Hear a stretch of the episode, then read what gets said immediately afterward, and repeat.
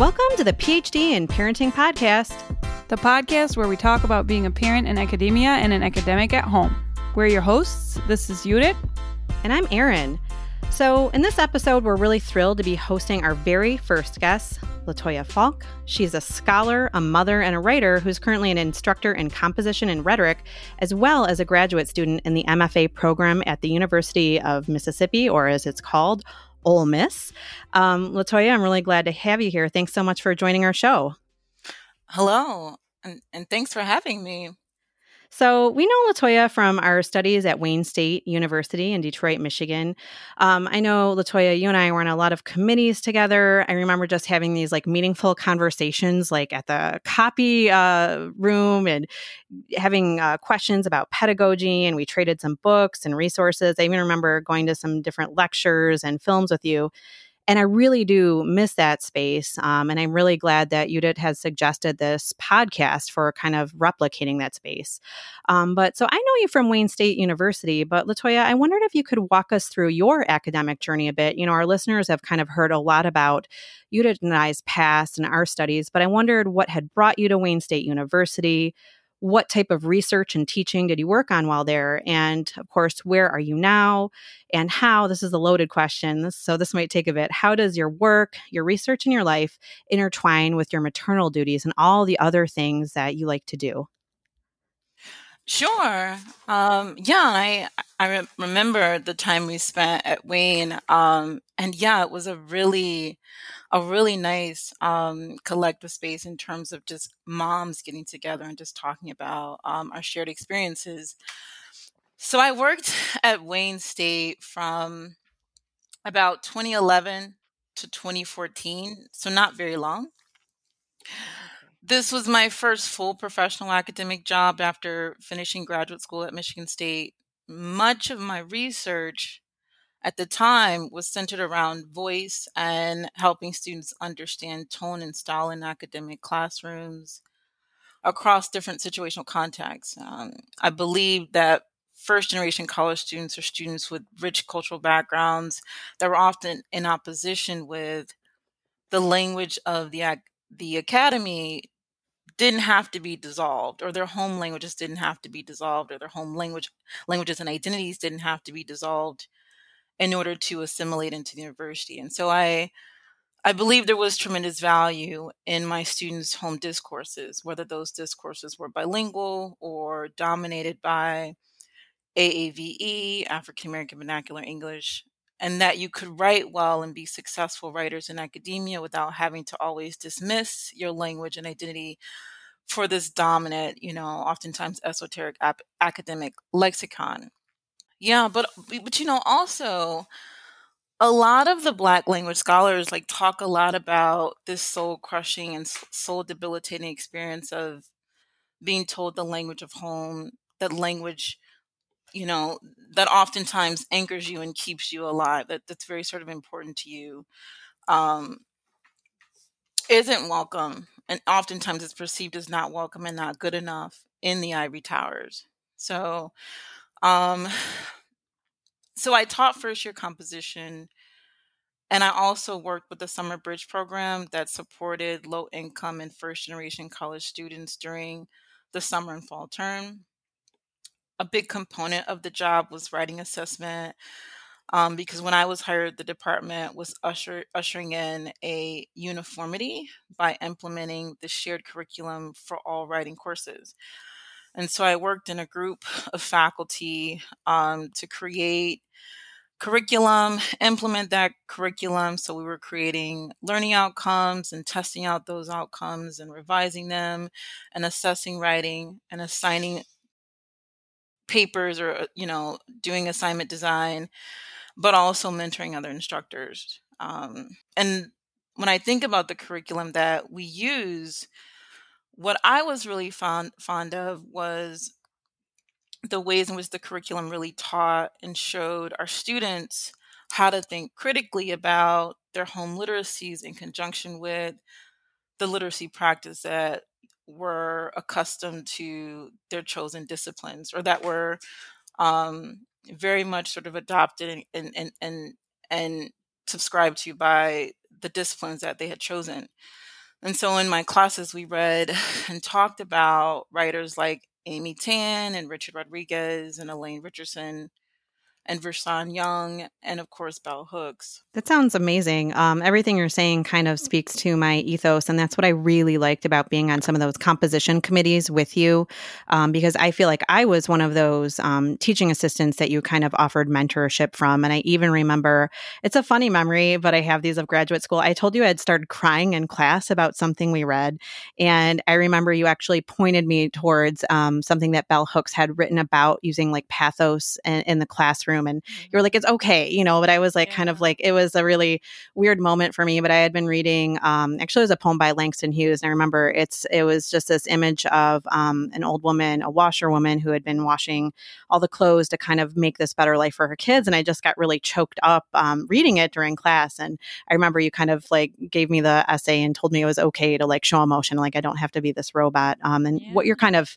saying about home language that's just so important in today's um, contemporary contemporary context, but also because I too work with a lot of first gen students um, who are usually bilingual, um, but also with the use of AAVE and, you know, people kind of, I understand young writers, it's already kind of a weird I have a lot of new first year writers that don't like writing or have been told they're not good at it, maybe because of their home language or because of the way they write and speak. So I really, um, I really highly regard what you're saying about all that. Um, and so your time was spent well at Wayne State. Um, and so you said that was for about three or four years at Wayne. Yeah, and I'm I'm very grateful for that experience because you know not only did we meet each other, but it it really gave me um, a lot of sort of, you know, unique and interesting experiences that really helped inform my teaching practices. So, like at Wayne was where I was formally introduced to writing about writing and writing across the curriculum and genre studies. Um, and I have since then often leaned on that scholarship to inform my teaching.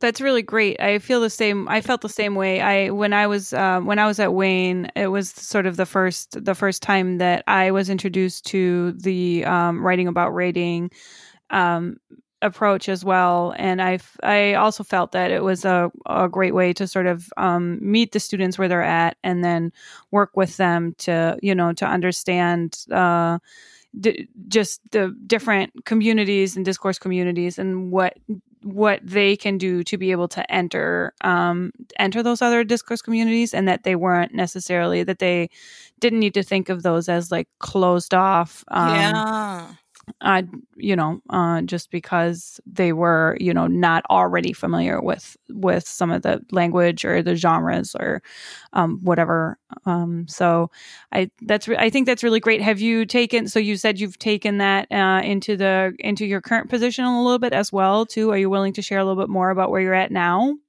Yeah, absolutely. So I'm right now um, as Erin said, I'm teaching at the University of Mississippi. And I, I do, I draw on that scholarship, especially the scholarship on AAVE and students' rights to, to their own language, um, but also like writing about writing and genre studies to get students thinking about just the contextual ways in which writing presents itself to students um, by way of like the various assignments that they're being asked to do. And so I also tutor students on the side. And so I'm I'm oftentimes really, you know, committed to getting students to think about like genre and what the genre is oftentimes asking of you as a writer. So so yeah. Right. right. Um and, and you know, in terms of my maternal journey, when I came to Wayne, you know, this was like what nearly 10 years ago. I actually was was pregnant. I already had, you know, at the time a son who was seven or eight at the time. Um, and I had come into the position at Wayne right after graduation. Um, it, it took me a while to find a job. And so we were in a bit of like an economic desert. And we were, I mean, it was, it was a struggle. Like we had, you know, some bouts of homelessness and there was a time where me and my son were sleeping in my car until you know a friend had offered us a place and you know we were living in hotels and so right before the job at wayne I had finally found myself in an apartment where we essentially had, you know, very little furniture. Um, and, you know, that job at Wayne was significant because it meant for me economic stability and mobility. I mean, it was it was key in that regard. So my partner, my partner at the time, um, who was in and in and out of Detroit, sort of like back and forth from New York, um, he was vehemently um, opposed to the pregnancy. I mean, he did not want the baby, and so, um, you know, I had aunts and some Christian friends who who didn't want me to terminate the pregnancy. And I remember my partner saying, you know, all these people who are telling you not to abort the child. Um, and that this was sort of a despicable and immoral act. You know, he would say things like, Well, can you count on them to be there with you through this pregnancy and help you raise this kid? And I remember that day so clearly because it was that moment after he said this that I felt, you know, and, and, and in a lot of ways knew they didn't have any business sort of bringing another kid in the world. And so I, and so I did, you know, I had an abortion, my, my first and only abortion. And um, and I remember that time in our department because I don't know if you guys recall this, but there was like a new baby being born like every year. it was like it was like it was like the baby boom era in our department. We're yeah, yeah. Oh, It was yeah. There was like everyone was. I mean, we were just talking about this because I myself, I think I got like baby fever because that's I was like, what, what, what you have? You're having a fourth baby, and I'm like, well, everywhere, you know, it was like, I mean, there had to be like probably five graduate students or six, and then there was several of the um, lecturers, which again, we kind of all worked together. It wasn't like the stark division between graduate teaching assistants and lecturers. I thought we all kind of worked together, but There was Yeah. definitely that was definitely a boom. I remember that too. My daughter was born in 2012, in the summer of 2012, and so and I know that you know quite a few um, friends had have kids that are just a little bit younger. You know, there's a whole bunch, Erin, that are you know where the where the daughters are closer to your age. Um, so yeah, definitely a little bit of a boom. That must have been hard. Yeah, you know, it was it was it was a good time, but I remember like and I never told anyone about this. So I was, you know, in a lot of ways like grieving this growing life I had reluctantly sort of eradicated from my body due to circumstances. And yet Right. getting up every morning and nurturing like other people's children, right? These young adults who I'd been stationed to teach. But also like wanting to be in celebration with my colleagues who were gleefully expecting Mhm. right um so it was yeah it was it was interesting I'm going to switch gears just a little bit, if that's okay. Um, we've both spoken uh, on this podcast about um, feeling the pressure to be the best at what we're doing and to somehow, you know, fearing that our identities as mothers might eclipse that as scholars and or that we're seen as less dedicated to the academy because of the fact that we're also um, that we also have children. Um, and I think when when you and Erin first started talking about this a little bit, you said that you found that sentiment relatable and have felt that pressure the same way, um, and to kind of have felt pressured, or that that has sometimes led to overcompensation or overworking and overachieving. Um, and I'm wondering um, if you can speak a little bit to whether or not you feel that those pressures are um, whether you feel those pressures even more um, as a black woman and a single mother in the academy, or now you are a single mother. I take it. yeah yeah Um, I, I am So, yeah. I did and I I could relate to Erin in terms of like overcompensating and um and really just doing more um and you know, as a black woman, you're already dealing with this heightened desire to achieve and be successful in the academy, and you fear being cast as the affirmative action hire. So you overcompensate, you give more of your time than you should, and you don't take the time to meet your own health needs because you're so caught up with seeking validation from this intellectual space. As if that validation, you know, as if that validation assures you that you're you're smart enough or that you're good enough or that you belong there. And I know that's how I felt. And I can't speak for mm-hmm. others, but that's exactly how I felt. And I remember at the time I was really struggling with just feeling this sort of intellectual inferiority. And my partner was like, you know, you don't have to prove you're smart. You are. Just be what you are. Um, but it didn't matter what he said or whether he felt I was good enough. I wanted that validation from the ivory tower. So in seeking that validation, you know, you say yes. right. You, know, you, you, say yes to unpaid projects, right? You, yeah. you say yes to committees that you know you shouldn't, you know, do because it takes you away from your family, it takes away from your children. Um, but I also, yeah, but I also think that like academia, man, it's rigorous and it's it's highly competitive in, competitive in these ways. Um, so so yeah, and I like I like I wanna I wanna be honest here because I, I do feel like that oftentimes in in our honesty, like we we help others. And and as a you know, as a black woman in academia, you know, dealing with so much at home, so many sort of calamities at home, I remember feeling like my academic work was my escape.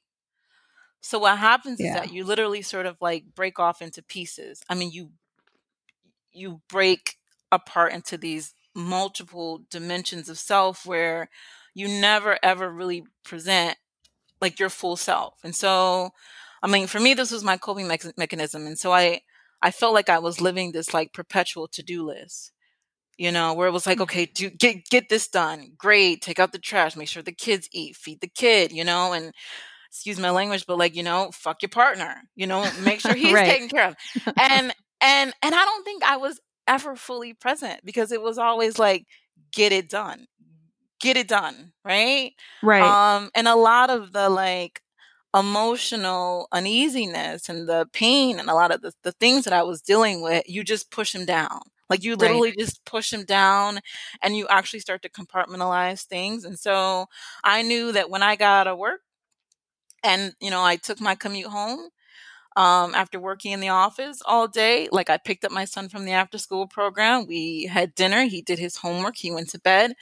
And when he went to bed, the professional Latoya re reemerged, right? I, I got back up, I graded, I, I, I prepared for lectures and checked emails and and so I think you get into this sort of rhythm where you know you you do you feel like a robot you you you literally do.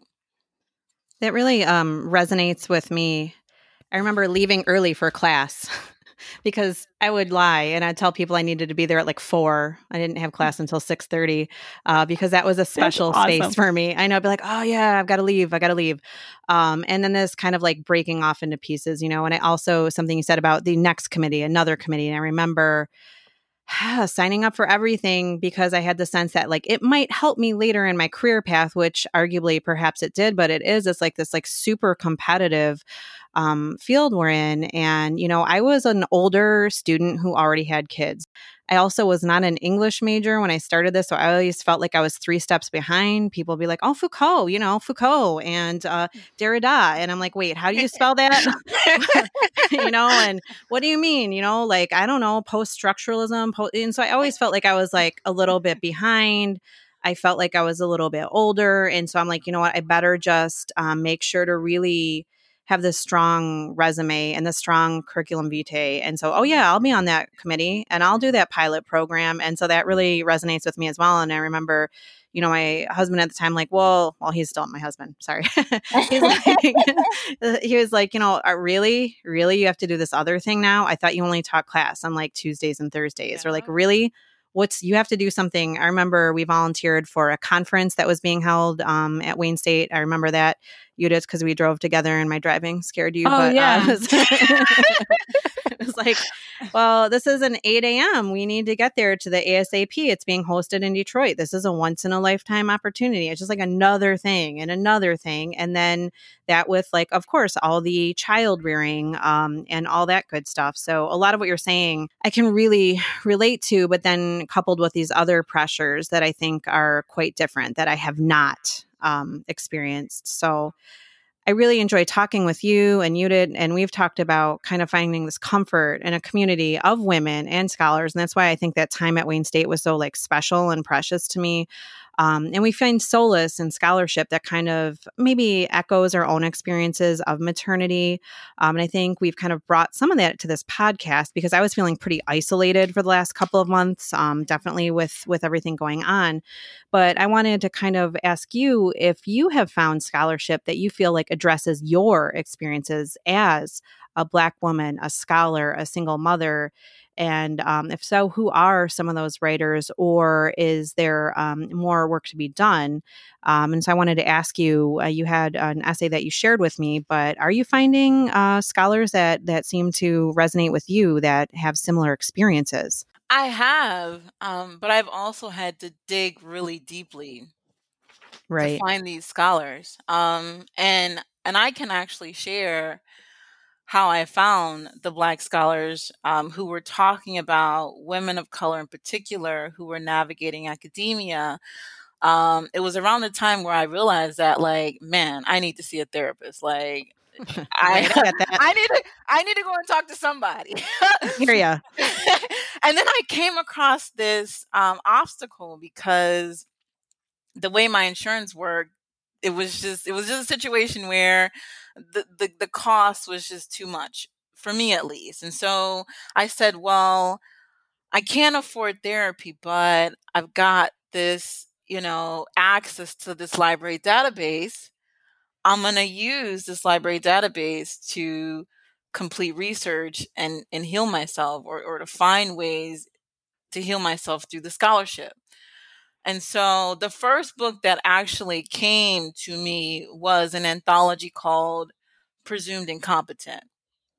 And this is um, a anthology that actually just just just the second edition was published like a few months ago but the first edition i had and i coveted it um, this is um, by a bunch of scholars um, and i can you know I, I can't think of the name off the bat in terms of like the editors, but I'd be happy to share that with you guys. Um, there was also another anthology called Available Means, which centers women's rhetoric. And so this is was a collective. So it wasn't just black women, it was just a bunch of women just talking about their lives and domestic work and domestic spaces and how they were inhabiting domestic spaces, but also leaving the home and pursuing you know, um, professional jobs or professional pursuits.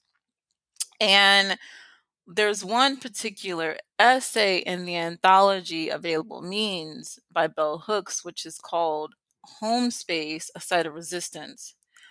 Um, and that essay sticks with me because she talks about the ways in which Black women in particular use the domestic space to create these safe spaces and these places of of refuge for not just their children, but for themselves and other women.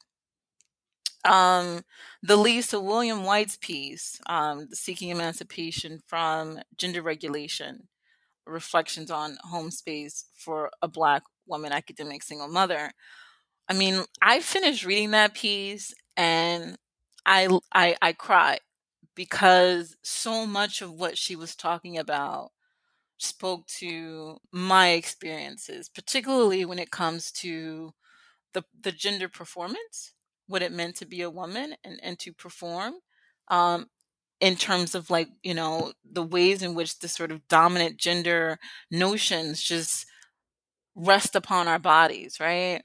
Um, but also like being the primary breadwinner in the home and not feeling supported and um, this sense of like being the first in your family to to pursue an advanced degree um, but also this idea that like that pursuit meant that you were somehow emasculating the black man um, and so her article really just it resonated with me on so many levels and i was so appreciative to have found it I really um, enjoyed reading about this idea of the of the home space too, um, and the way that um, resistance is is formed. I'm actually, um, I was familiar with uh, with bell hooks work on that as well. So I, uh, I do find that this is a really uh, really helpful um, concept um, for for all of us that are mothers. I think um, in in this context and and specific.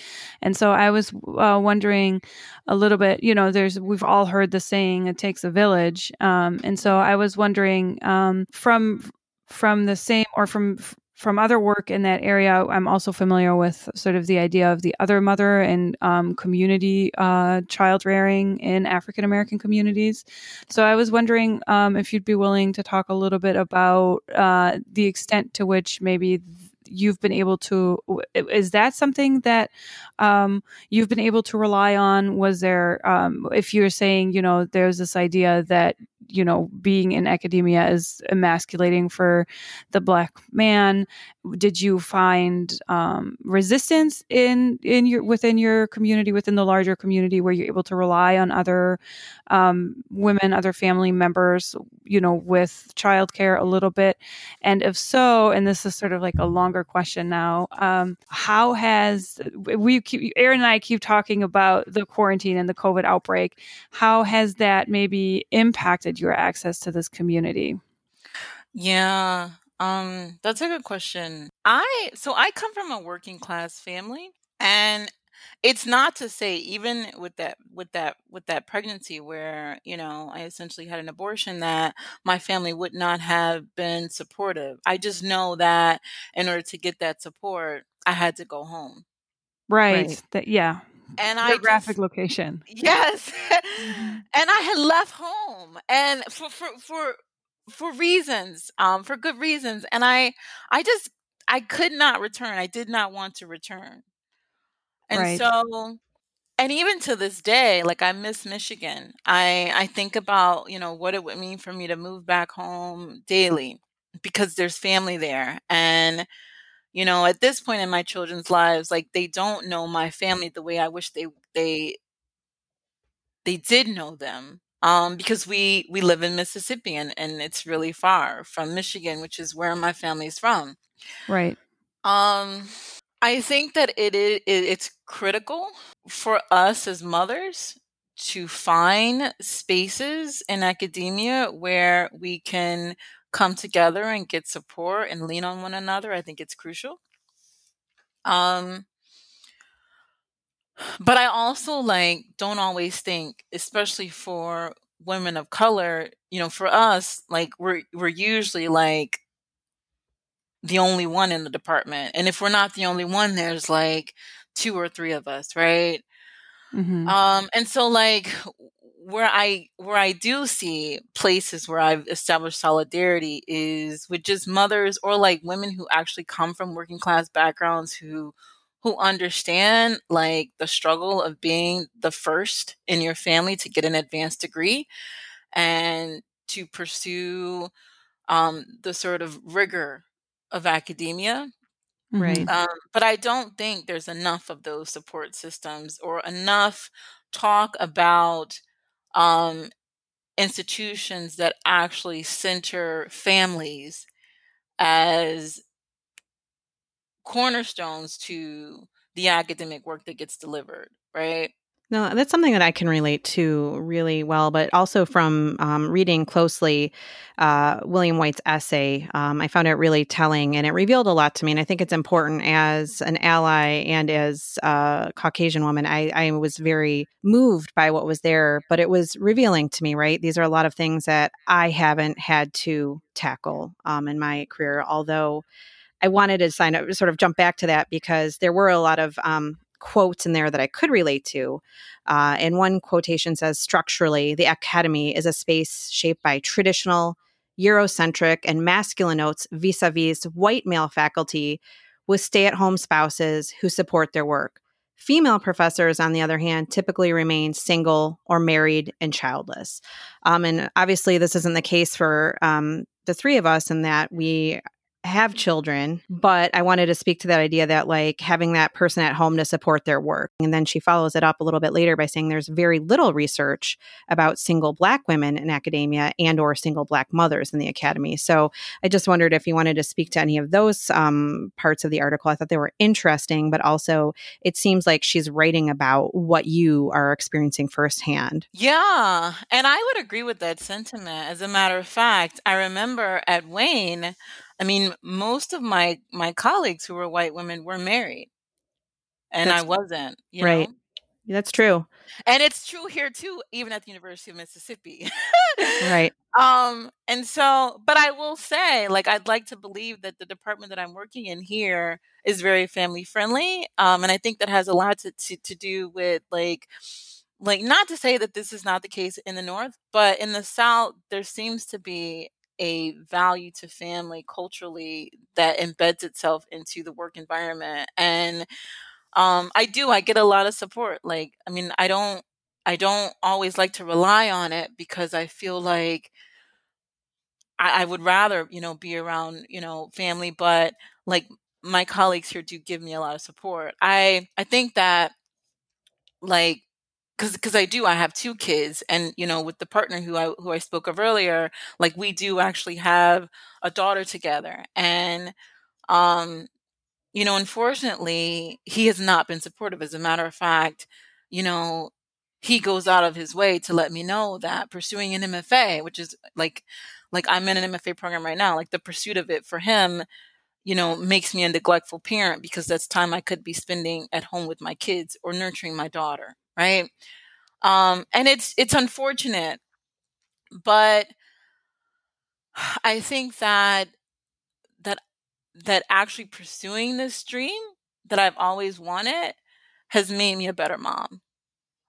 It's made me a better mom. And um it's actually given me joy that i can take back to my kids and and nurture my kids with I would 100% agree with that. I think that's so important that they that kids see us do things that we're passionate about and that we care about and um then you know like you say afterwards being able to come back to your kids and say, you know, I got to do something that's really important to me for an hour and that fills my cup. You know, that fills my cup in a way that other things don't. Um and so and then we can come back to the kids and and say you know now it's now it's your turn and now you know with a full cup i can i can provide for you or i can i know i've accomplished this and now i can sit and, and really focus on you and not you know as you were saying earlier you know with the constant struggle and the you know always you when you're always when you always keep moving or feel like you have to keep moving. I struggle with that right now with the with the little one when she needs a little extra time to fall asleep. I'm always sort of like halfway already trying to do something else. And if I can, you know, if I can fill my cup, then you know when she needs that extra time, I can give it to her because I've already done you know other things that um make me happy. So I I I absolutely agree with the idea what you know what you were saying that that helps you um, be a, a better mom actually. But it's hard to then have to explain that or to to to defend that because that takes time away from you know your your ability to focus on your work and on your on raising your children. Yeah absolutely. And i think as mothers we already feel this guilt.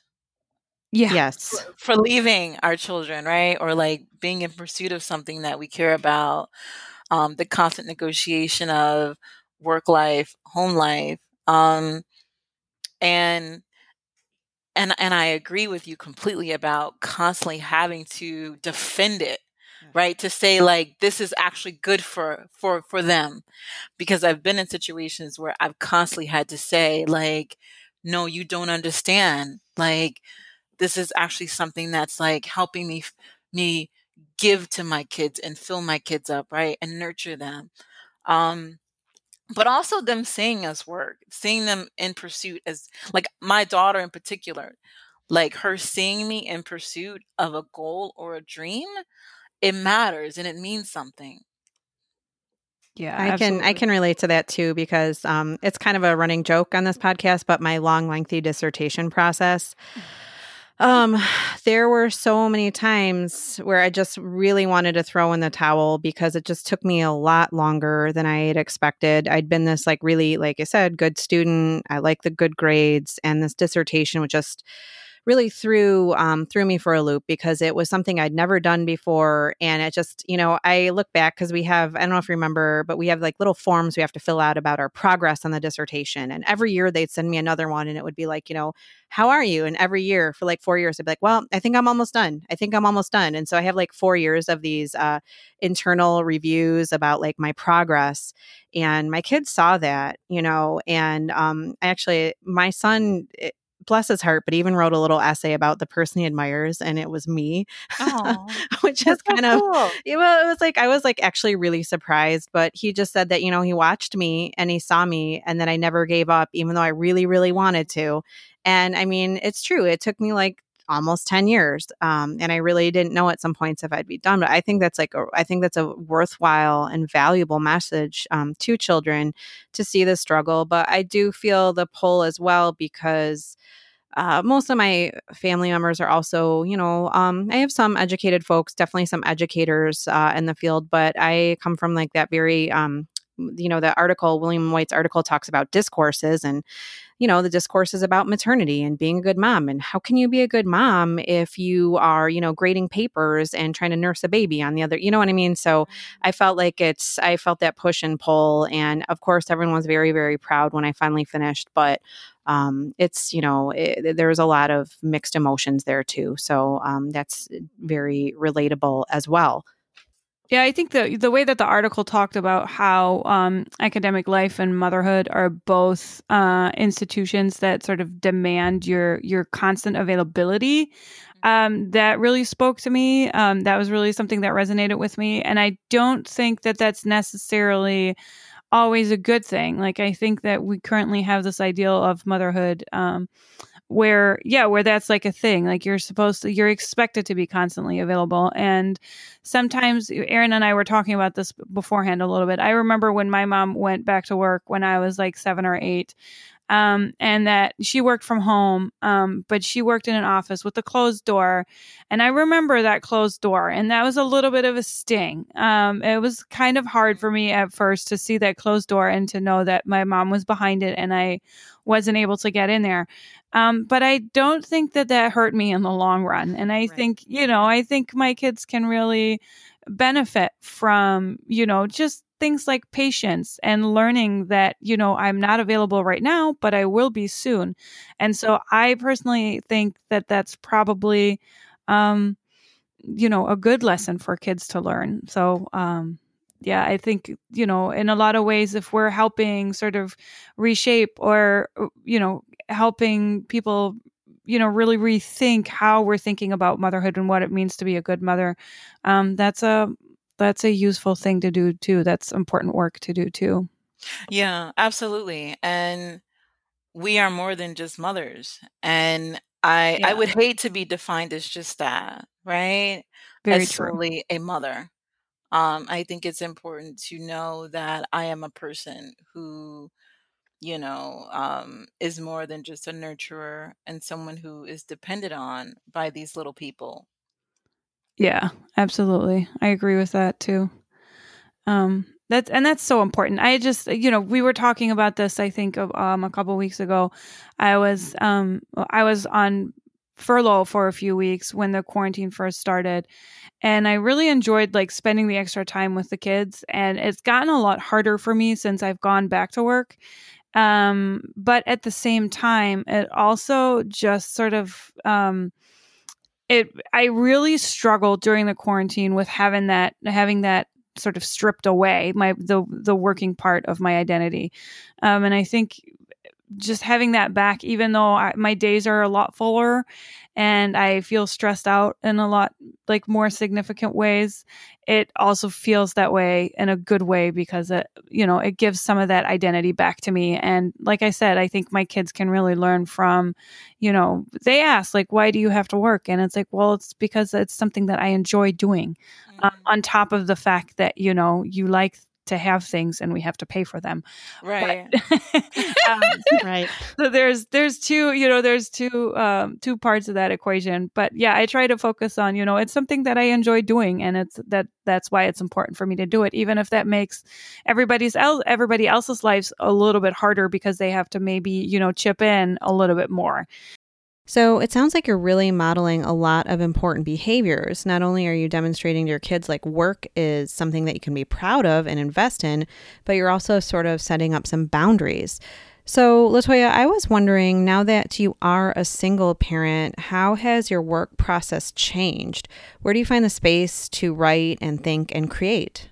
Right. So, um, when my daughter's away with her father, um, I, I have time to write.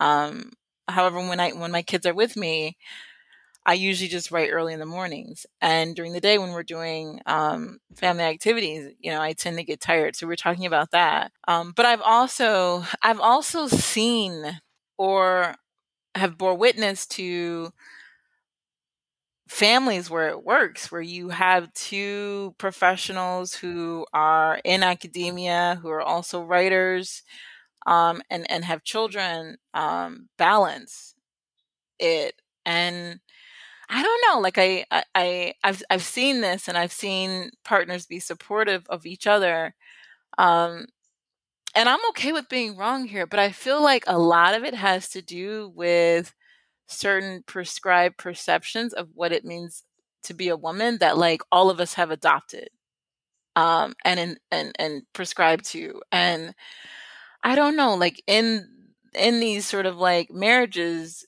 or partnerships where I see from the outside looking in, right? Because you never know what's really going on inside a marriage unless you're there on a daily basis. Very true. Right. Very so, true. So from the outside looking in, I oftentimes think, and and again, this is just my interpretation by way of sort of like an outsider's gaze is that I think that those men oftentimes see their women as full human beings. Eh, that's just my opinion. Like they see their partners as full, right?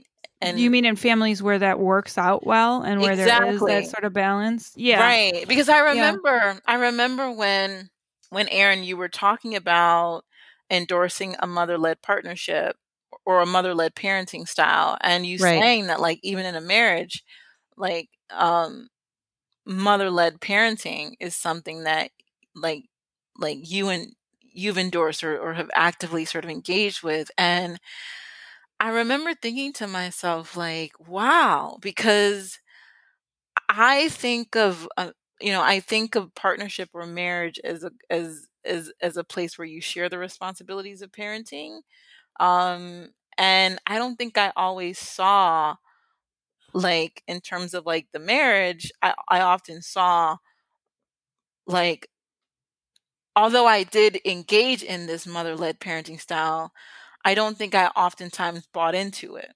No, I can I definitely um there's a lot to I don't want to say unpack again, but there really is. I said no, that the other night. Super complex. Yeah. but it really it is. is. It really is. And I also too am like I'm, you know, I'm a feminist, I'm a feminist scholar, but how is it that I assume, you know, I assume that I was going to have this like this very sort of um equal roles in all this, but it just seemed to me that when I had my first son, I took the reins there. And there was this, I just remember being kind of miserable, not because of my son, but just being the one that got up at two, four, six, eight, being the one that's made decisions about um, where they go to the pediatricians, where do they go to the dentist, where do they go, you know, and we talked about this a little bit in that um, mental load um, episode as well. But I feel like I've taken the reins on pretty much everything, even with uh, schoolwork and all that. Um, and I don't, I feel like if maybe I asked for some assistance, it would, I would receive it. But I do feel that I've kind of, yeah, it's been completely mother led. And how did I fall into this? I don't know. That's um, exactly I, you know, how I feel. That's really funny. It's just, I feel like the, it wasn't necessarily a conscious decision or that I was like, oh, I, you know, I really want to be doing all of these things, but it just right. sort of like fell into place that way.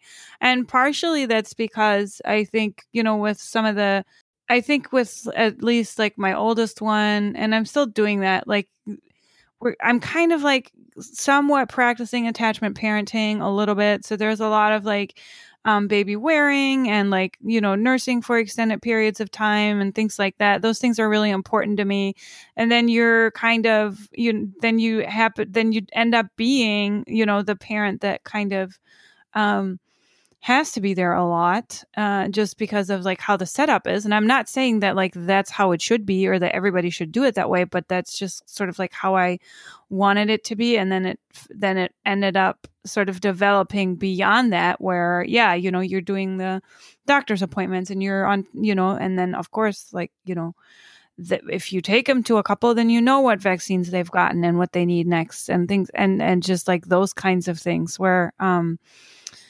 where all of like somehow these things fell into my court.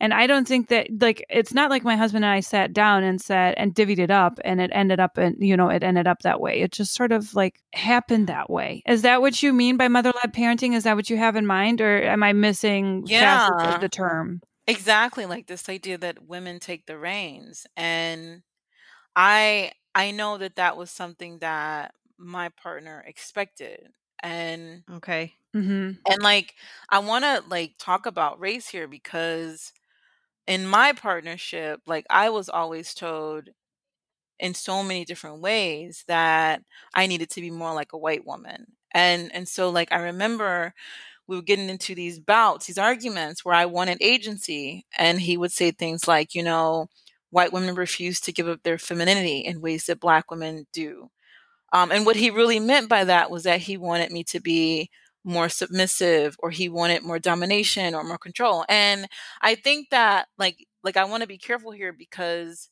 I know for a fact, given my relationships with women across sort of racial and cultural backgrounds, that these stereotypes and these perceptions, right, of what it means to be a white woman or what it means to be a black um, woman are oftentimes um, incomplete, right? Um, but I think that that was utilized as a way to to try to govern me, right? Um, and and I remember thinking to myself, like, okay, so you're telling me that I'm supposed to work as much as I do and take care of the home and the kids and manage the bills, the finances, and then be attentive to you. Um, I mean, that's a lot. It really is. it is like that's a lot. I mean, it just is. And it felt unfair. It felt unreasonable and it felt unfair. Um and So was there anything implied in that statement that like you should have been doing less of? Like was th- were you not supposed to also be working or is there can you say more about that? Yeah, it was that I was not supposed to be working and that my family was was supposed to be the thing that governed everything else. And you're talking to someone who really enjoyed work and I honestly did feel like I had something to prove in that sort of academic space, right?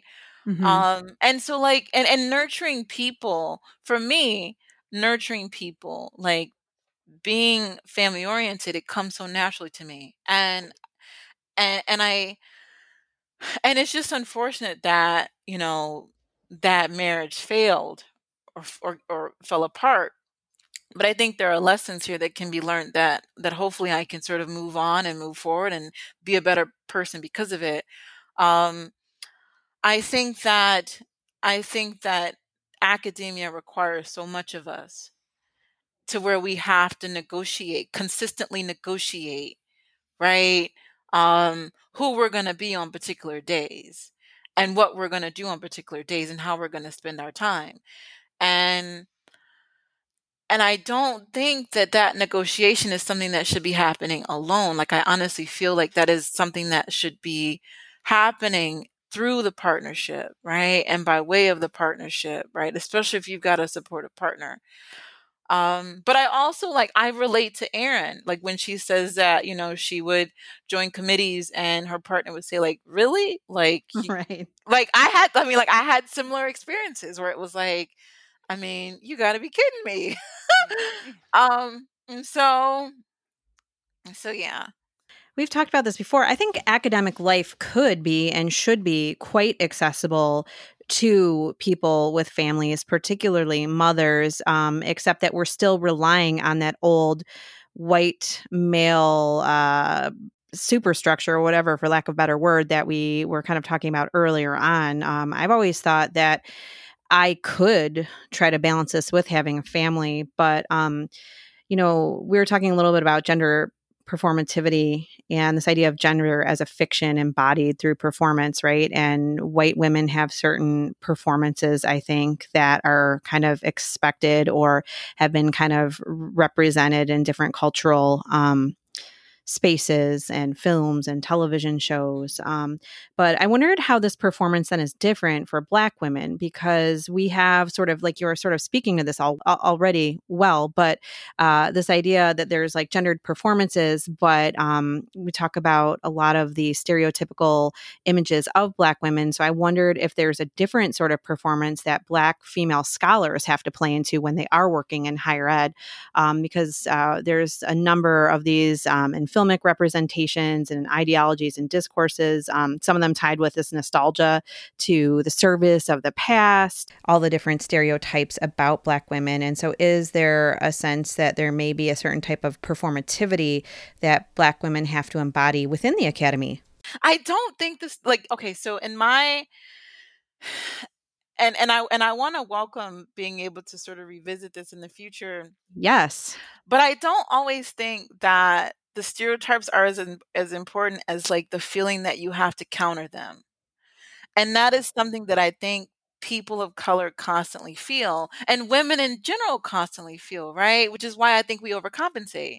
Right. Um and so, you know, what oftentimes stifles this fullness of our humanity um or the, the the degree in which we can fully express ourselves and be full human beings has a lot to do with like the fear of these stereotypes, right? The constant fear of these stereotypes. And, you know, there are things that, that every woman who is in the line of work that we do experiences. And I do believe that race exas, you know, exasperates these experiences and these challenges. And so, um, and I think a lot about like students and my engagement with students. Like, so for example, um, I remember like taking an approach that I had gotten from a white male of mine who was going that was going well in his classroom and and really sort of like adopting that approach and not getting the same results that he was getting. Right? But I also think about like how much students expect us to be nurturers versus their expectations of like white male professors yeah or even male professors like they they right. they oftentimes expect us to be maternal toward them and they expect us to be um these sort of gentle patient service driven um professionals and and i think oftentimes like i i it blows my mind when i see the differences right in terms of like how what I get from students in comparison to what, for example, my partner at the time was getting from his students who adored and loved him. Um, and he could do no wrong, wrong, regardless of like things that I saw in his classroom that I thought um, was a bit questionable. And yet, and and eh, yeah, and it's and it's weird because I don't think people think about people who are outside the line of work work that we do think about just how much time it takes to to support and mentor and take care of our students. Right and they rely on a lot um, they rely on us for a lot of support sometimes and i do think it is gendered um, because it goes both ways. I can either be the nurturer you know the person they come to for comfort and support or i'm a bitch right? Because right. you know right. Yeah. Yes. oh you know? And they're not going to say that about a male professor. I mean you know he might it's the same age old gender dichotomy right? The male professor might be in command or you know he's strict but oh oh my gosh, she was kind of a bitch because she held me to yeah. a standard. Mm-hmm. I've been called a bitch before on my um avowals. Of course, they like they'll like um they'll clean it up and write eh, you know expletive, but it's very clear that the student has called you a bitch. Um, but yeah, absolutely, absolutely. And so then that fear of that, I think, I think that's a really good point that you made. It's like shaping how we respond or react when nothing actually has even really happened, but we're kind of thinking and mulling over those types of stereotypes about gender, and in your case, possibly race or, you know, things like that. So it's like, I think that's a really telling statement that you just gave us. It's such a hypersensitivity. It really is. And I don't know the answer in terms of how we um, work around it, but it's there. And I think it's important to call it out. Wow, this has just been an amazing conversation so far. Latoya, thank you so much for sharing so much of yourself and your work today. Uh, we're kind of at the time in the podcast where we like to share what we're reading. And so I am actually going to be honest, I'm on a little bit of a reading hiatus because I am now teaching a class online. Judith, did you want to start off by sharing what you're reading? And maybe Latoya, you could follow that up? So I am kind of in the same situation that you are in. Um, just uh, with having gone back to work, it's gotten very difficult for me to actually get any reading done. I was doing really well during the quarantine, and right now I'm stuck on um, T.C. Boyle's Tortilla Curtain. Um, I picked that up a while ago. I really enjoyed a couple of his, uh, his other books that I've read in the past, um, and this one, for some reason, is feels dated. It's really weird. It's about you know uh, it deals with matters of immigration and um, and things like that. And it it's from the '90s, and it it is a book that often gets assigned in classes, um, but it just is not really um, grabbing me as much as I as I have been by Boyle's other novels in the past. So hopefully I won't be telling you the same thing still next week, but um, I very well might be because I'm not making a lot of progress. Um, Latoya, are you reading anything fun? Yeah, so I just finished um, Seven Guitars by August Wilson. I've been reading a lot of plays lately. So I read that and um, I also, although this was hard, this was a difficult read for me. I um I'm I'm working through Toni Morrison's Paradise. Oh wow, oh, yeah. yeah. Yeah. Um I think it's just the multiple um character focal points that's like causing some some reading ruptures for me. But it's a it's an interesting read. Um, so alongside reading that, I'm also reading um, "Breathe" by Imani Perry, which is addressed to her black sons, and it's really um, talking about like what it means to be a black mother of of boys in you know a country that continues to sanction you know police killings of unarmed black people.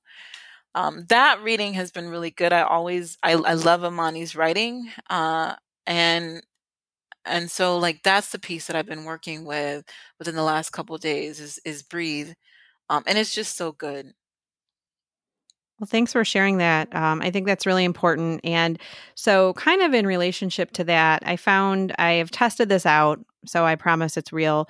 Um, one of my friends that's also a reader shared this bot. Um, so, you text this uh, number, it's 409 404 04 03 and i'll put that in the comments for this episode but it's actually a really neat um, service which when you text it it sends you a message back and it offers all selections uh, across the genres by African American authors. And you can uh, put in a number, it will say, well, what genre do you want? And it will give you a selection. Um, so if you want to find a sci fi piece by an African American author, you hit in like number three, it sends you back. And then it links you out to where you can actually find and purchase the book at more of a small uh, retailer. So rather than the big box store or the big bookstores, if any of those are left. So I tried it out. It was pretty cool. I tried short fiction and I tried um, sci-fi, and it gave me two selections that I wasn't aware of. And so I know as we continue dialogues about mothering, about sharing as scholars, um, and trying to embrace other points of view, I think this is a great service for any um, listener that maybe doesn't know a lot about African American literature and doesn't know where to start, but wants to get started. So kind of keeping in mind Latoya's suggestion as well as uh, this, that might be make for a good summer reading list. So um, I thought this was a really good episode, and Latoya, I just really want to thank you for being our very first guest. Um, again, this is scholar, writer, and mother Latoya Falk. Thanks so much for joining us today. If I may be so bold, perhaps we can invite you back again in a few months. Yeah, that sounds good. Yeah, thanks for having me. It was a pleasure to talk with you all. Uh, if anyone else wants to get a hold of us, they can email us at phd and parenting podcast at gmail. And you would remind us of that awesome Instagram presence the again. Insta- the Instagram account is at PhD in Parenting. The handle. All right. Thanks everyone for listening.